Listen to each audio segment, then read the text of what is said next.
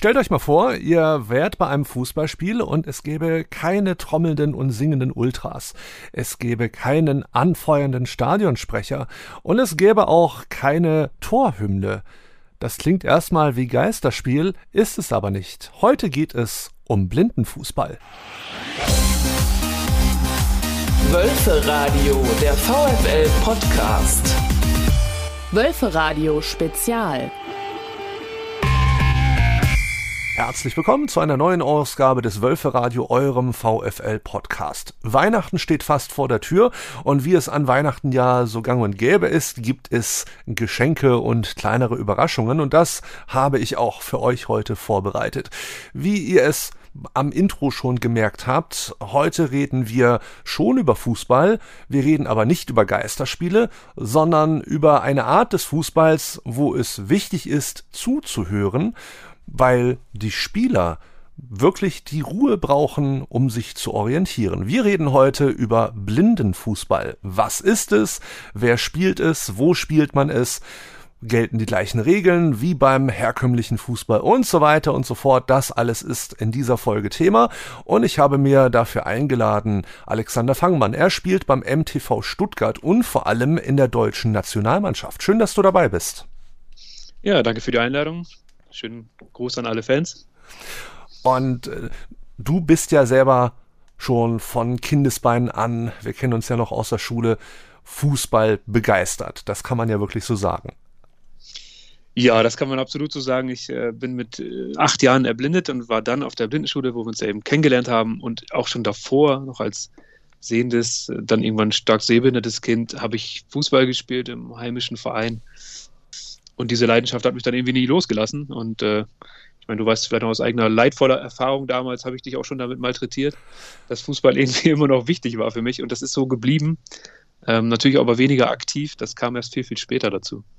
Ja, ich habe ja im Vorgespräch, als ich für den Podcast angefragt hatte, hatte ich ja schon gestanden, wärst du noch ein, zwei Jahre länger geblieben, dann wäre der Fußballfunke auch definitiv übergesprungen. Aber besser spät als nie, äh, sonst wäre ich ja auch nicht hier beim VfL Wolfsburg gelandet. Es soll ja heute gar nicht um herkömmlichen Fußball gehen, sondern um Blindenfußball. Und bevor wir erklären, wie du eigentlich zum Blindenfußball gekommen bist, müssen wir, glaube ich, erstmal erklären, was ist das eigentlich, Blindenfußball? Ja, ich glaube, die meisten kennen inzwischen den Futsal, also die Kleinspiel-Fußball-Variante, ähm, wo eben 5 gegen 5 gespielt wird, vier Feldspieler, ein Torwart. Und das ist das, woraus sich der ganze Blindenfußball auch ableitet. Ähm, wir spielen eben auch 5 gegen 5, vier blinde Feldspieler und ein sehender Torwart. Das fragt sich jetzt vielleicht der eine oder andere, warum ist der sehend? Das ist doch unfair. Der hat allerdings nur einen ziemlich kleinen äh, Torwartraum, in dem er reingreifen oder rausgreifen darf er eben nicht. Er darf nur innerhalb dieses Raums agieren. Zwei Meter nach vorne. Wir spielen auf Tore, die sind äh, 3,66 Meter breit. Das kommt aus dem Hockey, die ähm, Torgröße. Und eben da hat er eben seinen Torraum links und rechts noch einen Meter vom Pfosten und zwei Meter nach vorne. Dementsprechend ist sein sehender Vorteil auch nicht allzu groß, wenn dann blinder Spieler auf zweieinhalb Meter rankommen könnte, theoretisch, dann hat er auch nicht viel zu lachen. Also daher, das ist so mal das ähm, Inklusive an dem ganzen Sport. Dann spielen wir, wie gesagt, auf dieser Handballfeldgröße 40 auf 20 Meter, haben an den Längsseiten eine Bande, die ist so Meter 10, Meter 20 hoch ähm, und die ermöglicht vor allem auch den Spielfluss, dass wir jetzt nicht ständig den Ball im Seitenaus haben. Grundaus gibt es schon ganz normal, also Eckbälle und Torabschluss, Torabstoß. Das gibt es ganz normal. Ähm, aber ansonsten ja, versuchen wir den Ball äh, im Spiel zu behalten. Das ist natürlich auch noch eine wichtige Sache, der Ball. Ähm, ich, ich rede einfach mal drauf los. Ja, du musst Fragen stellen, wenn du Fragen ja, natürlich. stellen willst.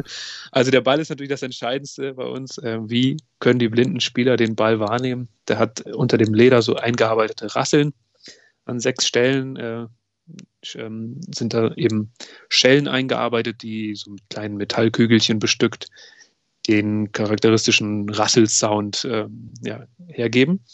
Und dadurch, dass der auch etwas sprungreduziert ist, eben auch wie beim Futsal. Und ähm, wenn er rollt, hört man ihn eben sehr gut. Dadurch kann man ihn überall orten, größtenteils zumindest. Und dann äh, geht das mit der einen oder anderen Regelanpassung eigentlich sehr gut. Du hattest ja gerade mhm. gesagt, es spielen fünf Leute in einer Mannschaft. Gibt es da die gleiche Rollenverteilung wie beim herkömmlichen Fußball? Ja gut, eine Viererkette können wir jetzt schlecht machen, das macht keinen Sinn, aber zumindest äh, gibt es natürlich schon rein ähm, von Fertigkeiten der einzelnen Spieler schon vordefiniertere ja, Regionen in dem, auf dem Feld, auf dem man sich aufhält. Also klar haben wir auch die klassischeren Stürmer oder äh, Verteidiger, aber grundsätzlich äh, ist es gut, äh, etwas flexibler zu sein. Umso mehr Allrounder man ist, desto besser ist man auf einem kleinen Spielfeld aufgehoben, weil man eben doch dann auch zu viert verteidigt und im Bestfall natürlich auch zu viert angreift, wobei das schon eher selten vorkommt. Als Absicherung hat man schon immer noch jemanden in der eigenen Hälfte, weil es schon auch sehr schnell gehen kann über den Fußball, gerade durch auch den sehenden Torwart mit einem präzisen Abwurf oder Abschlag nach vorne, ähm, kann das schon auch sehr schnell innerhalb von wenigen Sekunden zum Gegenangriff führen. Ähm, und daher braucht man natürlich da auch schon noch ein bisschen, bisschen Struktur, auch bei den vier Feldspielern muss man da gewisse Systeme einhalten und ähm, es hilft auch vor allem bei der Kommunikation, der Orientierung, wenn man auch Mitspieler äh, auf der bestimmten Feldebene, Feld, auf den Feldregionen weiß mh, und dann auch sich darauf verlassen kann, dass da noch eine Absicherung ist oder dass man vielleicht tatsächlich mal den klassischen blinden Pass spielen kann, weil man weiß, da vorne rechts an der Bande wartet jemand auf mich, auf den Ball dann äh, hilft es natürlich da auch, gewisse Positionen einzuhalten. Ja. Orientierung ist natürlich da besonders wichtig. Wie behält man die Orientierung auf diesem doch recht großen Spielfeld? Und wie schafft man es, sich dort, sag ich mal, zurechtzufinden, ähm, gut dem anderen Spieler den Ball zuzupassen, wenn nicht sogar am Ende das Tor wirklich auch zu treffen? Ja, also ich kann jetzt ganz platt sagen, es ist ja für uns nichts Neues. Wir machen das ja im Alltag genauso. Also das ist natürlich erstmal das Erste, was man so, äh, was immer so kompliziert aussieht. Wie kann man sich dann darauf orientieren? Aber jeder blinde, äh, stark sehbehinderte Mensch, der irgendwie sonst auch im Alltag auf sein Gehör angewiesen ist, der macht das ja da auch nicht anders. Natürlich hat man jetzt mit dem Faktor Gegenspieler und ähm, Ball noch zwei Dinge drin, die das Ganze etwas erschweren. Aber ähm, man, man trainiert eher die Reaktionsschnelligkeit, eben mit dem Ball am Fuß oder auch ohne Ball, dann sich den verschiedenen Situationen anzupassen. Die Bande hilft sehr viel beim Orientieren, ähm, auch rein akustisch. Kann man eigentlich schon ganz gut feststellen, äh, wie weit man von der Bande weg ist oder eben auch, natürlich, man darf sie auch berühren und es gibt auch Zweikämpfe an den Banden, die auch äh, durchaus körperlicher sind als im, im Zenit-Fußball bekannt. Daher, ähm, ja, das sind die Bande ist eben wichtig. Dann haben wir natürlich mit dem sehenden Torwart jemanden, der auch viele Kommandos geben darf für seine eigene Abwehr. Und was ich eben noch nicht erwähnt habe, ist, ähm, sind zwei weitere sehende MitspielerInnen, sowohl der Trainer an der, an der Mittellinie, der seine Coaching Zone da ähm, eben in der eigenen Hälfte hat, hinter der Bande und dann fast der wichtigste Punkt auch noch ähm, der sogenannte Torguide, der steht hinter dem gegnerischen Tor und kann seinen Stürmern Anweisung geben im letzten, im letzten Drittel, also letzten zwölf Meter auf des Spielfelds, wenn man sich da eben mit dem Ball reinbegibt in diese Zone, dann ähm, können jede Menge Infos kommen, die man natürlich in kürzester Zeit verpackt in präzise Worte äh, finden kann. Und dann hat man so eine gewisse Achse, Torwart, Trainer, Torguide ähm, und eben Bande. Dann geht das relativ gut mit der Orientierung. Und wie stellt ihr sicher, dass ihr euch, ihr seid ja da doch recht zügig auf dem Spielfeld unterwegs, zügiger als der Sehende es vielleicht vermuten mag, wie stellt ihr sicher, dass ihr euch nicht gegenseitig über den Haufen rennt? ja, ähm, das ist natürlich auch die, die wichtigste Frage eigentlich immer, ja, und wie viele Zusammenstöße habt ihr dann? Eigentlich kaum, kaum welche. Liegt an der äh, sogenannten Voy-Regel. Voy ist Spanisch, ich komme, ich gehe. Und das heißt eben, jeder Spieler, der sich dem ballführenden Spieler nähert, muss dieses Wort sagen, also im Abstand von so drei Metern. Also drei Meter roundabout. Also man sagt halt, ne, drei Meter Abstand, aber wenn man etwas schneller unterwegs ist, dann sagt man das äh, Voy auch ruhig etwas öfter. Einfach um ähm, sich anzukündigen. Und dieses, dieses ganze, ähm, ja, oder dieses Wort hört man natürlich ständig auf dem Platz. Ähm, vor allen Dingen in Ballnähe, aber auch einfach, wenn man sich frei über den Platz bewegt, weil man ja trotzdem nicht immer genau weiß, wo sind jetzt alle vier Gegenspieler, ähm, habe ich jemanden wahrgenommen. Manchmal hört man ja auch durch Schritte oder durch Kommunikation des Gegners untereinander. Also da ist schon sehr viel, äh, was man aufnehmen kann an Infos, an akustischen Infos und daraus ergibt sich dann ja so ein akustisches Bild vom Spielfeld und von der Spielsituation. Gelten für den Blindenfußball die gleichen Fußballregeln wie für den herkömmlichen Fußball auch, sofern es sich halt auf den verkleinerten Spielfeld umsetzen lässt? Also wir haben keinen Abseits, das erleichtert schon mal sehr viel. Ähm, das Ganze kommt, wie gesagt, aus dem Futsal. Daher gelten auch nahezu alle Futsal-Regeln.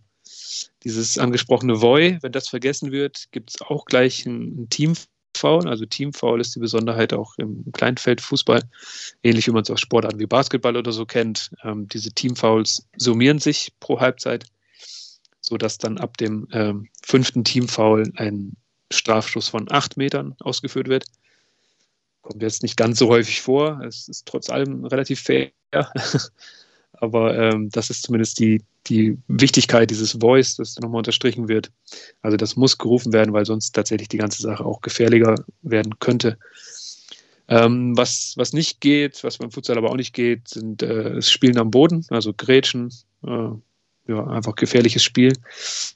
Hat bei uns einfach den guten Effekt, dass äh, niemand da reingrätschen darf, weil man ja tatsächlich nicht immer weiß, ob da noch jemand ist, ob ich ihn jetzt erwische ich den Ball oder doch den Gegner und dann kann es doch richtig übel ausgehen. Daher ist das grundsätzlich verboten. Ähm, also sehr viel aufrechtes, flaches Passspiel mm, und eben das auf, auf kürzerem Raum, das garantiert eigentlich immer auch relativ viele Torszenen und gute Abschlüsse. Wie sieht es jetzt mit so Sachen aus wie ähm, Handball ähm, oder Handspiel? Ein Kopfball wird es wahrscheinlich ja auch nicht geben und der 8-Meter-Schuss klingt so ein bisschen wie das Pendant zum 11-Meter. Ja, ich fange mal mit den Kopfbällen an. Ich habe tatsächlich ich, äh, schon viele Tore geschossen, aber noch kein Kopfballtor. Also darum legt man es nicht an, ähm, weil man eben den Ball in der Luft nur sehr schwer wahrnehmen kann und natürlich das auch einfach die Gefahr gibt, dass man da jetzt den, den völlig verwischt oder nicht erwischt und das äh, probiert man auch erst gar nicht.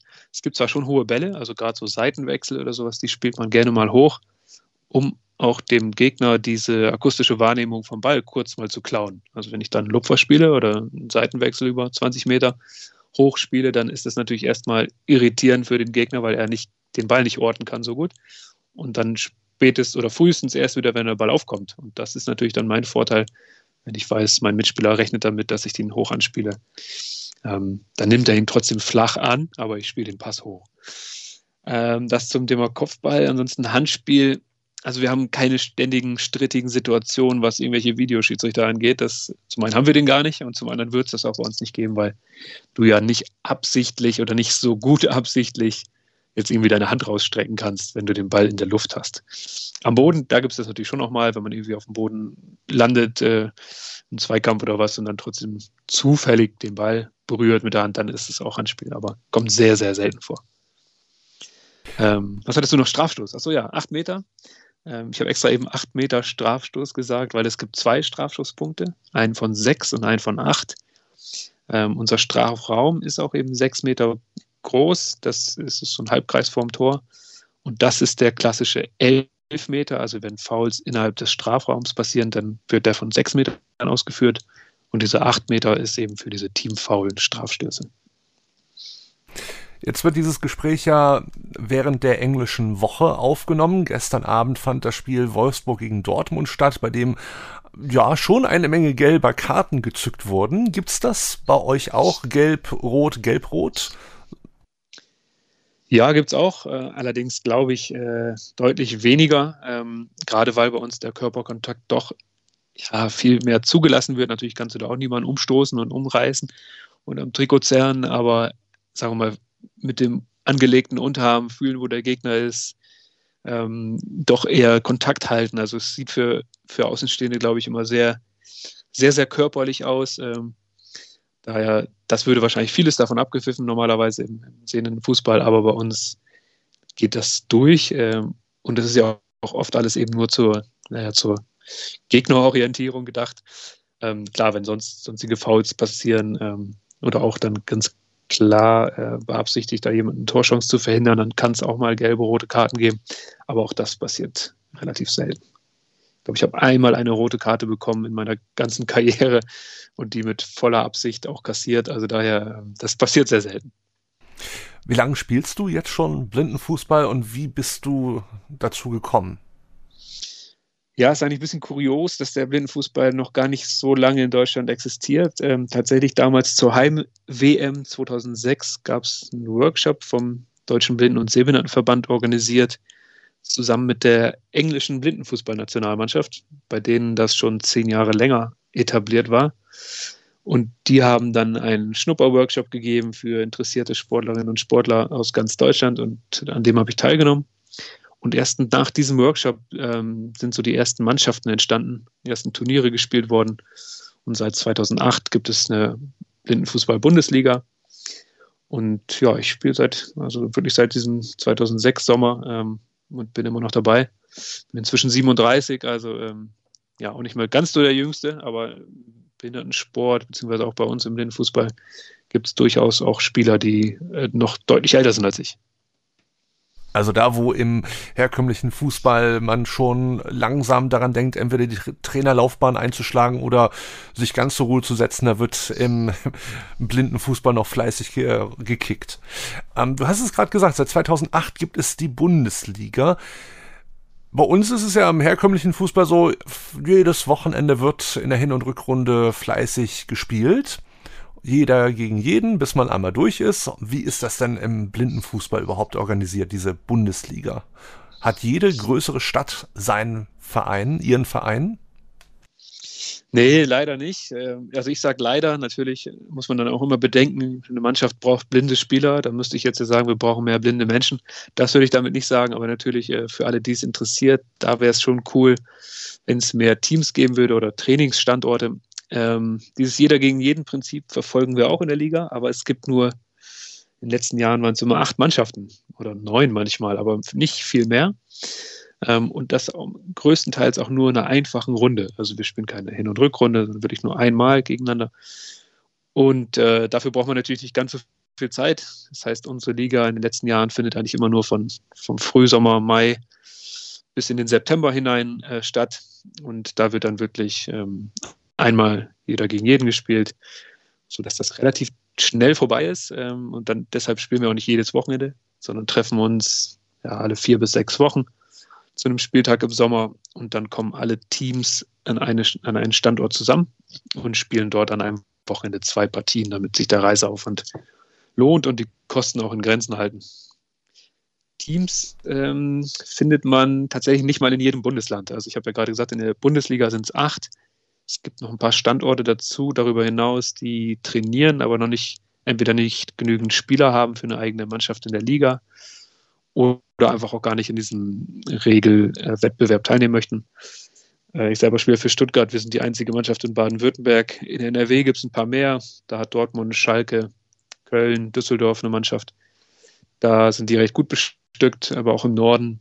Ähm, also falls sich da Wolfsburg mal auf den Weg machen möchte, dann wärt ihr neben Hamburg die aktuell einzige Mannschaft, die es bei St. Pauli eben gibt. Mhm. Es gab mal was bei Braunschweig, das darf ich an der Stelle, glaube ich, mal sagen. Ja, natürlich. Für die Konkurrenten unter, unter euch. Ähm, also da, das ähm, ist aber auch wieder eingeschlafen, weil es natürlich immer mit den Sachen zu tun hat. Also du brauchst ein paar Spieler, du brauchst aber natürlich auch einen Verein, der dahinter steht. Sponsoren, die die Kosten tragen. Ich habe ja gerade Reisekosten angesprochen, da geht natürlich dann schon auch immer ein bisschen was drauf. Und wir, wir sprechen hier vom, vom engagierten Amateurbereich, so würde ich es mal benennen. Also engagierte Hobbysportler, ähm, die natürlich, wenn es Richtung Nationalmannschaft geht, ein bisschen mehr Anspruch haben, aber viele das natürlich auch nur so als Hobby machen und ein bis zweimal die Woche trainieren und dann im Sommer eben diese Liga spielen. Also da sind wir natürlich auch ähm, sehr, sehr vielfältig, auch vom Niveau aufgestellt, was, was Mannschaften angeht. Ähm, sowohl von, für Einsteiger äh, ist die Liga die einzige Möglichkeit, wirklich regelmäßig Spiele zu spielen. Ähm, als auch, als auch vom Alter her gesehen. Wir haben auch sehr junge Spieler. Äh, ab 13 darf man in der Liga mitspielen, wenn man sich körperlich dazu bereit fühlt. Ähm, kann man theoretisch schon als sehr junger äh, Fußballspieler, Fußballspielerin da aktiv sein und ähm, ja, auch gegen die ganz Alten spielen und auch gegen die ganz Erfahrenen spielen. Da ist es äh, so, als ob Kreisliga und Champions League manchmal zusammenspielen. Äh, kann auch durchaus spezielle Auswüchse haben, sowas, ja. Also sind durch dieses äh, semi-professionelle, nenne ich es jetzt mal, die Wettbewerbshierarchien sehr, sehr flach, anders als im normalen Fußball. Und du hast es ja gerade angesprochen, es hat auf jeden Fall seine Vorteile, vor allem auch als, als ja, Einsteiger. Eine Problematik, die du eben genannt hast, ist die Unterstützung in finanzieller Hinsicht. Wie läuft das denn ab hier in Deutschland? Gibt es da einen Fonds, einen Topf, einen, äh, einen Förderverein? Ist da jeder Verein selbst für sich verantwortlich oder gibt es da so einen Blindenfußball-Dachverband? Ja, okay, jetzt ich mal, versuch's mal unter einen Hut zu kriegen. Also wir haben für die Liga, die ist organisiert von den drei Verbänden, dem Deutschen Blinden- und Sehbehindertenverband, dem Deutschen Behindertensportverband, da ist eben auch die Sportart komplett angesiedelt, weil es ja auch eine paralympische Sportart ist. Und dann haben wir vom DFB die Sepp Herberger Stiftung, die seit Beginn dabei ist und die auch äh, gerade für diese Spieltage, die wir in den Innenstädten ausführen im Rahmen der Liga, ähm, verantwortlich und finanziell dort ähm, maßgeblich als Unterstützer aktiv ist. Also daher diese drei Verbände oder ja, Organisationen kümmern sich um das Strukturelle und dann kümmern sich natürlich vor Ort alle Vereine erstmal primär um sich, um alles, was das, was so ein Ligateam halt braucht äh, und dann die Kosten, wie das getragen wird, das ist halt überall ziemlich unterschiedlich. Also der eine Verein regelt das komplett einfach als als normale Mannschaft, die geführt wird und versucht darüber Sponsoren herzubringen. Die anderen machen das über einen ähm, Hilf, ähm, wie heißt es, Stiftungsverein oder ähnliches. Also das ist wirklich sehr, sehr unterschiedlich und da muss auch jeder Verein, glaube ich, seinen eigenen passenden Weg finden. Hm, manche sind ja eben doch auch, äh, ja, ursprünglich waren es auch viele kleine Vereine, die sich darum bemüht haben, sei es Behindertensportvereine oder äh, kleine Dorfvereine, die dann plötzlich in der Bundesliga mit der Blindenfußballmannschaft aktiv waren. Aber inzwischen sind schon, ich habe ja eben ein paar Namen gesagt, mit Schalke, mit Dortmund, Fortuna Düsseldorf, St. Pauli, Stuttgart. Ja, wir sind jetzt zwar kein reiner Fußballverein als MTV Stuttgart, aber ähm, sehr großer, also der größte Breitensportverein innerhalb der Stadt. Ähm, und abgesehen vom VfB auch der Mitgliederstärkste. Daher ist das so ein bisschen so ein Mix aus, äh, wie stehe ich mit dem Verein da? Habe ich eigene Sponsoren? Habe ich eine Vereinsführung, die komplett dahinter steht? Genau, also das ist, ist schon ein bisschen unterschiedlich, aber alle müssen das auf jedes Jahr aufs Neue gucken und ähm, dass es auch passt. Was so die Nationalmannschaft angeht, ich versuche das immer mit einzubinden. Ähm, stopp mich, wenn das zu viel ist, aber ich glaube, es ist immer ganz spannend. Ähm, da sind wir als paralympische Sportart, wie gesagt, beim DBS angesiedelt ähm, der sozusagen das Geld vom Bundesministerium des Innern bekommt für, für paralympische Sportarten. Und da haben wir quasi unser Budget, müssen darüber Lehrgänge finanzieren, Länderspiele, Länderspielreisen. Ähm, und das ist im Vergleich zu anderen Nationen, das will ich immer mal so sagen, dass man sich da natürlich immer vergleichen will, äh, überschaubar. Und wir versuchen da das Maximum rauszuholen, haben aber inzwischen auch da Unterstützung von, vom DFB, von Seiten der Stiftung ähm, sodass wir zum Beispiel jetzt auch erste Lehrgänge in der neuen DFB-Akademie durchführen konnten. Also das ist ähm, dann auch, auch schon ein Zusammenspiel der Verbände. Darauf kommt es eben an, dass man sich auch unterstützt auf der Ebene. Hm, Achso, du hast doch gesagt Förderverein, den haben wir tatsächlich auch. Will ich auch mal ruhig Werbung machen für unseren niedersächsischen Teammanager aus Göttingen kommend. Der hat vor vielen Jahren schon einen Freundeskreis äh, der deutschen Blindenfußballnationalmannschaft gegründet. Und da sind dann quasi alle Kosten, die jetzt über die genannten Töpfe nicht abgedeckt werden, ja, können da über Spendengelder finanziert werden. Also wenn sich jemand ermutigt fühlt, dann gerne mal FDBFN eingeben und gucken, was da möglich ist. Neben der finanziellen Unterstützung ist natürlich noch eines sehr wichtig, die Unterstützung durch Fans. Das weiß ein jeder, der schon mal im Stadion war. Da geht ja nichts über großartige Fangesänge, über einen Capo, also Vorsänger und so weiter und so fort. Das findet man ja im Blindenfußball verständlicherweise eher weniger, oder? Ja, also vor allem während der Spiele, während der, während der laufenden Spielzeit. Äh, klar, wenn da Pausen sind und wenn ähm, irgendwie Tore fallen und so, dann ist genauso, freut man sich als Spieler genauso über, über Jubel. Aber da durchgehende Fangesänge, ähm, das habe ich eher selten erlebt. Ähm, selbst bei großen Turnieren ist es dann oft so natürlich im Vorfeld der Partie, ähm, wenn sich, die, aber selbst da, ne, wenn sich Spieler noch aufwärmen auf demselben Platz, dann ist das auch schwierig. Dann kann man da jetzt nicht lauter Musik ablaufen lassen, dann müssen die Spieler sich ja auch schon orientieren.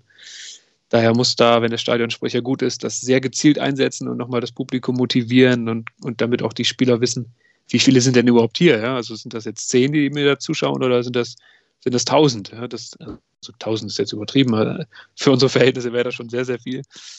Ähm, aber ja, also ein bisschen, ein bisschen einheizen kann man da schon. Und mh, ja, ich sag mal, bei den Kontinentalmeisterschaften, Europameisterschaften, Weltmeisterschaften und ähnliches, da ist dann oft schon auch für mehr Publikum gesorgt. Und äh, ich glaube, da haben wir in Deutschland tatsächlich relativ gute Fans, die uns auch hinterherreisen oder mitreisen und dann auch bei internationalen Turnieren unterstützen. Hm, man kann sich vielleicht mal ein paar EM-Spiele der diesjährigen EM in Italien anschauen. Da war, wenn es deutsche Spiele gab, wurde es doch mal lauter, weil wir da doch irgendwie ein Fanclub von äh, klingt sehr wenig, aber für uns ist es mal cool, wenn da 15, 20 Leute mitreisen. Äh, Familienangehörige, Fans, Freunde, die dann auch da ein bisschen Radau machen. Wer ist denn so das Publikum bei Blindenfußball? Sind es auch wirklich eher Blinde oder sind es tatsächlich dann doch eher Sehende? Ja, spannende Frage. Ich glaube, selbst als Blinder, wenn ich mir ein Spiel anschaue, ich sage ja genauso anschauen, ähm, dann, dann bin ich im Blindenfußball sehr gut aufgehoben, wenn ich dicht am Feld stehe, weil ich dann ziemlich viel direkt mitkriege, selbst ohne Beschreibung, ohne Kommentation, ohne Audiodeskription durch irgendeinen Spielbeschreiber oder sowas, kriege ich sehr, sehr viel mit, weil eben ähm, sehr viel kommuniziert wird. Es sind eben auch blinde Spieler, die da vor mir stehen und die äh, rufen sich Sachen zu, die kommunizieren, man hört den Ball, man ist quasi wirklich auf Ballhöhe akustisch. Äh, man kriegt Torszenen mit, weil eben der Guide, der Torwart irgendwie was kommentiert wird, der Trainer was reinruft. Also man ist, äh, du hast eben das Wort Geisterspiele gesagt, ich fand Geisterspiele klasse, weil man mal tatsächlich mitbekommen hat, was man als Fan ja sonst nicht hört. Was wird denn da gerufen? Rufen die überhaupt was? Reden die überhaupt? Äh, und selbst da kennt man ja vielleicht auch vom, vom heimischen Kreisliga-Club. Manche reden viel, manche wenig. Und das macht schon, schon viel aus, finde ich, auch fürs Zusammenspiel, wenn man diese Ebene der Kommunikation einfach nutzt und sich auch da wirklich äh, was zurufen kann auf dem Platz, was auch verstanden wird. Ähm, Fans an sich, ich glaube, wenn man einmal irgendwie von diesem, von dieser Sportart gepackt ist, dann spielt es gar keine Rolle, ob man blind oder sehend ist. Ich glaube, das ist eine attraktive Sportart. Ähm, Habe es eben schon mal gesagt, es, es wird viel viele Torszenen, viele Zweikämpfe, ähm, können auch sehr, sehr schöne Tore fallen und so. Also daher ist es, glaube ich, wirklich auch cool zuzuschauen.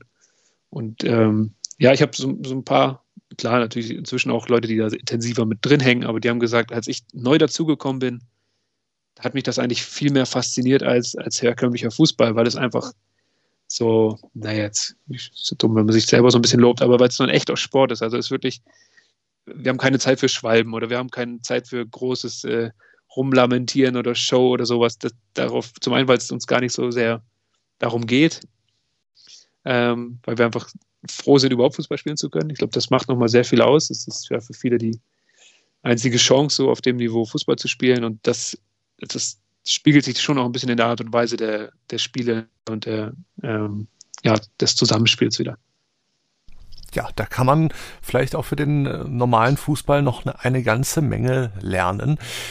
Wir hier beim, vom Wölfe Radio, wir übernehmen ja die Live-Kommentierung auch im Stadion der Heimspiele.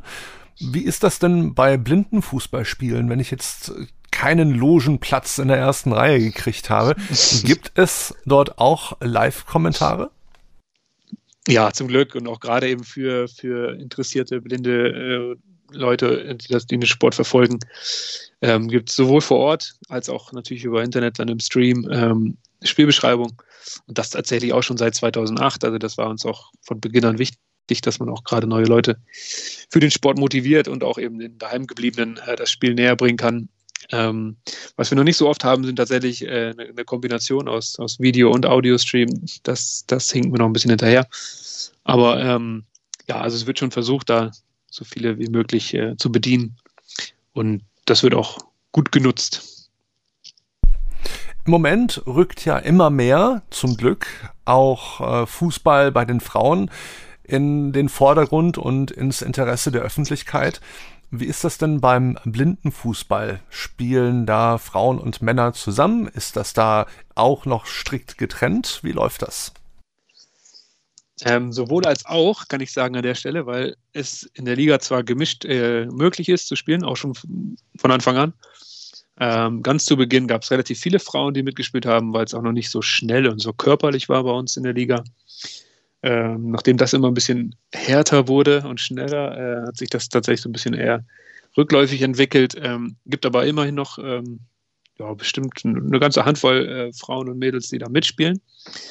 Äh, inzwischen sind die Bemühungen auch international wieder stärker, da eigene Frauenteams äh, ins Leben zu rufen. Und dieses Jahr gab es dann auch zum ersten Mal ein, ein End, Endrundenturnier, ein offizielles ähm, vom Weltverband in, in Europa. Äh, und ja, da kann man mit Fug und Recht behaupten, dass wir Europameisterin geworden sind. Deutschland hat da im Endspiel gegen England äh, deutlich 4-0 gewonnen. Und auch wenn äh, man natürlich im nächsten Satz sagen muss, am Ende waren es auch nur diese beiden Teams, die gespielt haben. Aber ähm, die Engländer sind, auch die Engländerinnen werden viel, viel stärker gefördert. In Deutschland war es ein Crowdfunding, was die Damen am Ende nach Rom gebracht hat oder nach Pescara in Italien gebracht hat. Also das war, ähm, da ist schon, da entsteht schon viel und da wird auch noch mehr kommen. Ähm, durch, diesen, durch diesen Sieg bei der EM hat Deutschland sich dann auch sowohl bei den äh, Damen durch für die WM nächstes Jahr qualifiziert und halt die Herren sind Vierter geworden, sodass man nächstes Jahr in England mit zwei Teams hoffentlich an den Start geht und dann mal guckt, äh, was dabei rauskommt. Aber ich glaube, generell müsste mehr auch in Richtung Publicity geschehen. Es gab zwar, oh, ich glaube, das war 2019 mal dieses Tor des Monats, wo es tatsächlich ein Blindenfußballtor beim ersten FC St. Pauli geschafft hat, auch in die Sport, äh, Sportschau zu kommen. Aber ich glaube, da geht definitiv noch viel, viel mehr. Ja, absolut, genau. Es war im Endspiel 2018, ähm, was dann auch gegen uns geschossen wurde. Zum Glück haben wir das Spiel aber gewonnen. Also da kann er noch so ein schönes Tor schießen. Am Ende war mir der Titel lieber. Ähm, aber klar, das ist natürlich, hilft der Sportart extrem, wenn, wenn solche Szenen eingefangen werden und ähm, zeigt einfach auch mal wieder, dass es äh, schön, Tore, schöne Aktionen geben kann und ähm, ja, wie sehr man doch davon profitiert, wenn sowas mal über die Massenmedien abgespielt wird, sei es jetzt äh, sowas oder auch mal irgendwie ein YouTube-Clip irgendwie durch die Decke geht. Das kann dann schon mal vorkommen, aber ähm, klar, generell sind wir aber nicht die einzige Sportart, die da irgendwie um mehr Aufmerksamkeit buhlt. Aber man muss sich die auch immer selber ein bisschen schaffen, sowohl durch Attraktivität der, des Sports an sich, äh, durch Setting, das muss gut sein, das muss professionell aussehen. Und da muss man dann gucken, ob man das mit einem kleinen Budget immer hinbekommt. Ähm, wenn man da irgendwie auf, auf mehr zurückgreifen kann, kann auch mehr entstehen. Ja, ich glaube aber, dass wir es aktuell eigentlich ganz gut immer hinkriegen. Ähm, nicht zuletzt gibt es auch immer vermehrt Anfragen auch von ausländischen blinden Fußballern, die in Deutschland in der Liga mitspielen wollen. Gibt ein paar, die das machen. Ähm, Berlin, Hertha BSC hat, hat dieses Jahr zwei türkische Nationalspieler in ihren Reihen gehabt. Ähm, Schalke hat auch, auch jemanden. Ja, also daher ist das auch durchaus im Ausland gesehen, ähm, dass das hier immer gut aufgebaut wird. Aber klar, Publicity kann man nie genug haben, gerade so als, als kleine äh, Randsportart. Was würdest du dir für den Blindenfußball wünschen? Was könnte sich, sollte, müsste sich noch verändern, verbessern, wie auch immer? Ja, also ich glaube, sowohl strukturell kann man auf Verbandsseite immer viel verbessern. Ähm, sprechen wir natürlich auch nicht immer in erster Linie nur von Geld, aber äh, einfach auch von, von Etablierung, von, von Systemen, von Förderung, gerade von Nachwuchsspielern. Ähm, weil das ist schon immer eine schwierige Situation, wenn du irgendwie als junger Spieler Bock auf Fußball hast, aber du hast gar keine ganze Mannschaft, mit der du diesen Mannschaftssport ausüben kannst. Trainierst als 12, 13, 14-Jähriger bei Erwachsenen mit und weißt eigentlich, dass du in den nächsten vier Jahren äh, kaum eine Schnitte hast, da mitzuhalten. Und das ist so ein bisschen ja, schon schwierig. Und ich glaube, gerade für, für Nachwuchsspielerinnen und Spielern muss man noch mehr Angebote schaffen. Die müssen mehr Wettkämpfe haben und sei es auf, auf veränderte Basis. Äh, gibt erste Modelle, so zwei gegen zwei Spiele auf diesen kleinen Fußballcourts. Also, dass da wirklich was geboten wird und natürlich in erster Linie spricht da unsere schon existierenden Vereine an aber auch die, die jetzt sich so neu im Aufbau befinden. Es gibt was in Ingolstadt, in Fürth und so. Also, dass die Mut haben, äh, am Ball zu bleiben und ja, so viele Partner und Kooperationspartner ins Boot holen, um eben auch ja, neue Torhüter zu finden, Guides, Betreuer. Weil wir sind zwar eine kleine Truppe, aber am Ende sind wir auch mit 15 Leuten oder sowas unterwegs, äh, weil man braucht natürlich trotzdem auch bei uns genauso genauso den Physiotherapeuten am Ende oder die, die Teambetreuung oder den Zeugwart. Also da, da schließt es nicht aus. Da sind wir ganz normal eine Fußballmannschaft.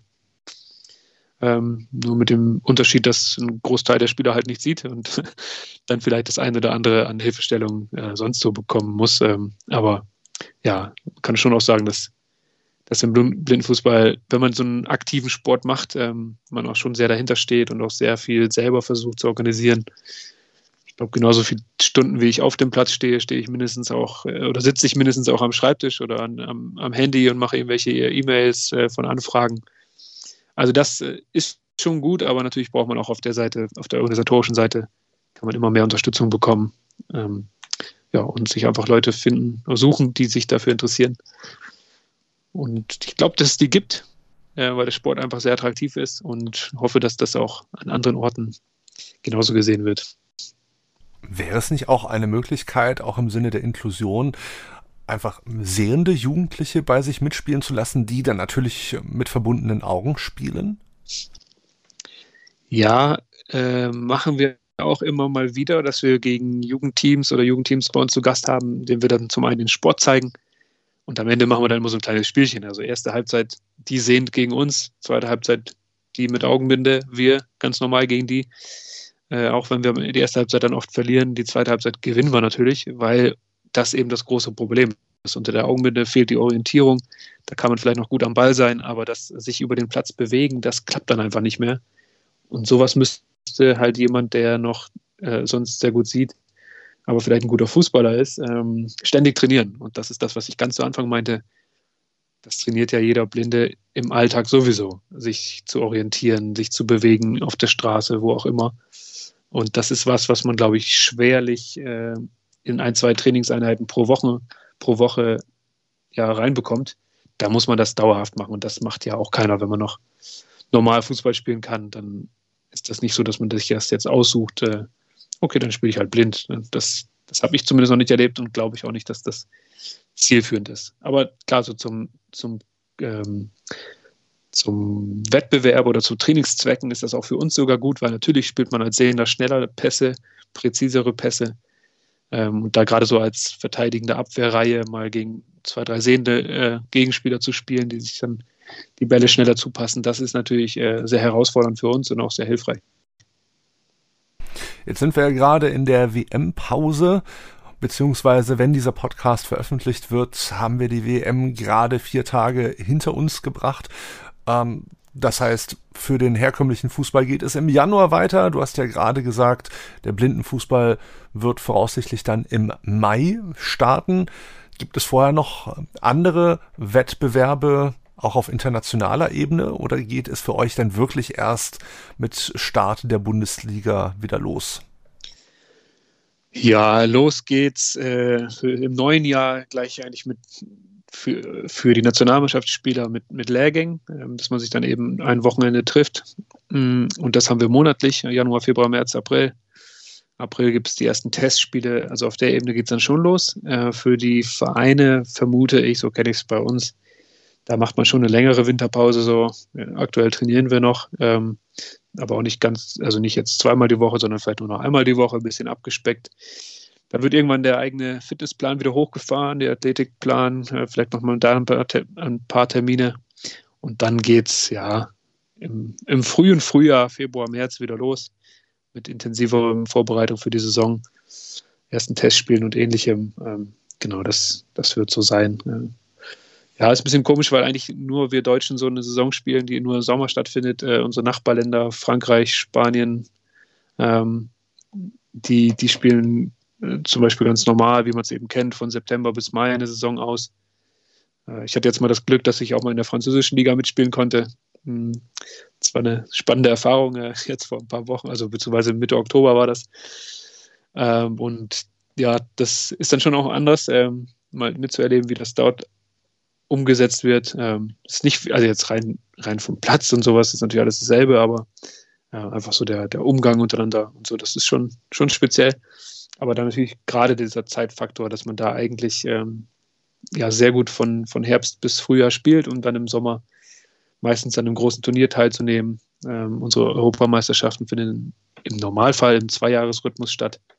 Dann die WM dazwischen oder die Paralympics, wenn man es dahin schafft dann hat man natürlich schon immer ein Highlight im Sommer. Wenn ich mich jetzt informieren möchte, wenn ich jetzt sage, okay, das Thema interessiert mich, ich würde gern mal mir so einen Bundesligaspieltag anschauen, wo oder wie kann ich mich da am besten informieren? Ja, im, im Web äh, auf der offiziellen Ligaseite, das wäre blindenfußball.de.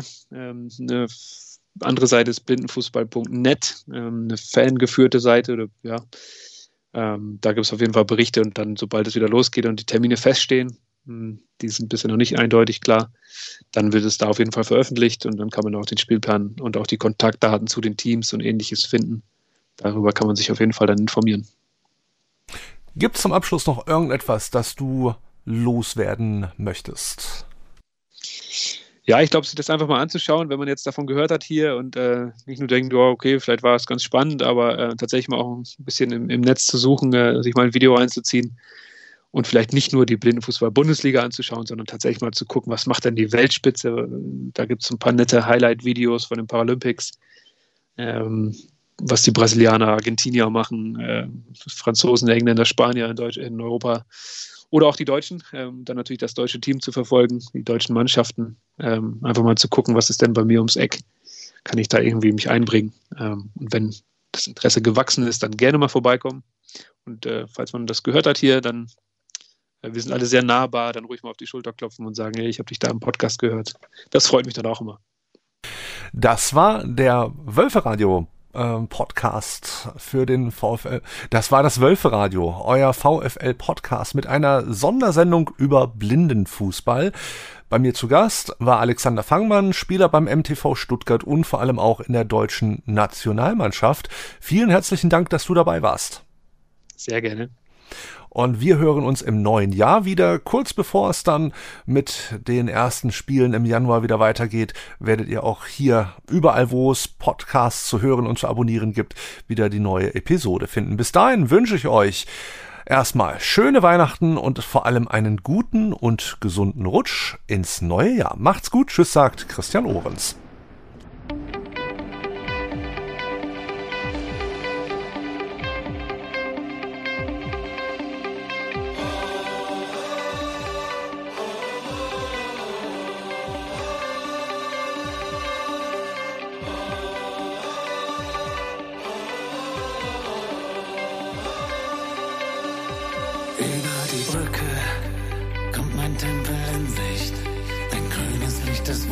wunderschön.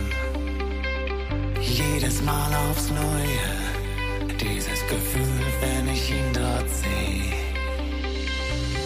Kann nur schwer beschreiben, wie es mir dann geht.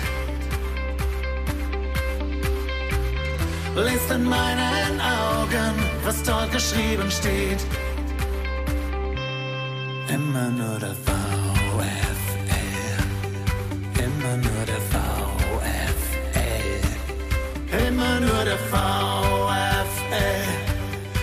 Manor de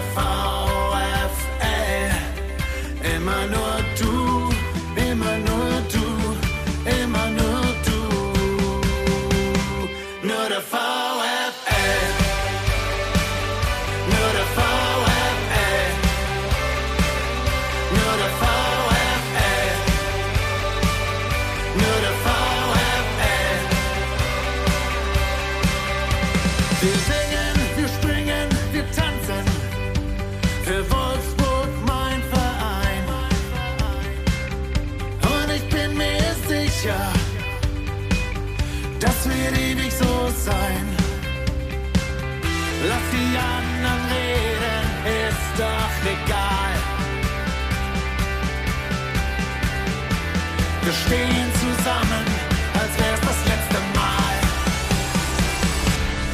Immer nur der.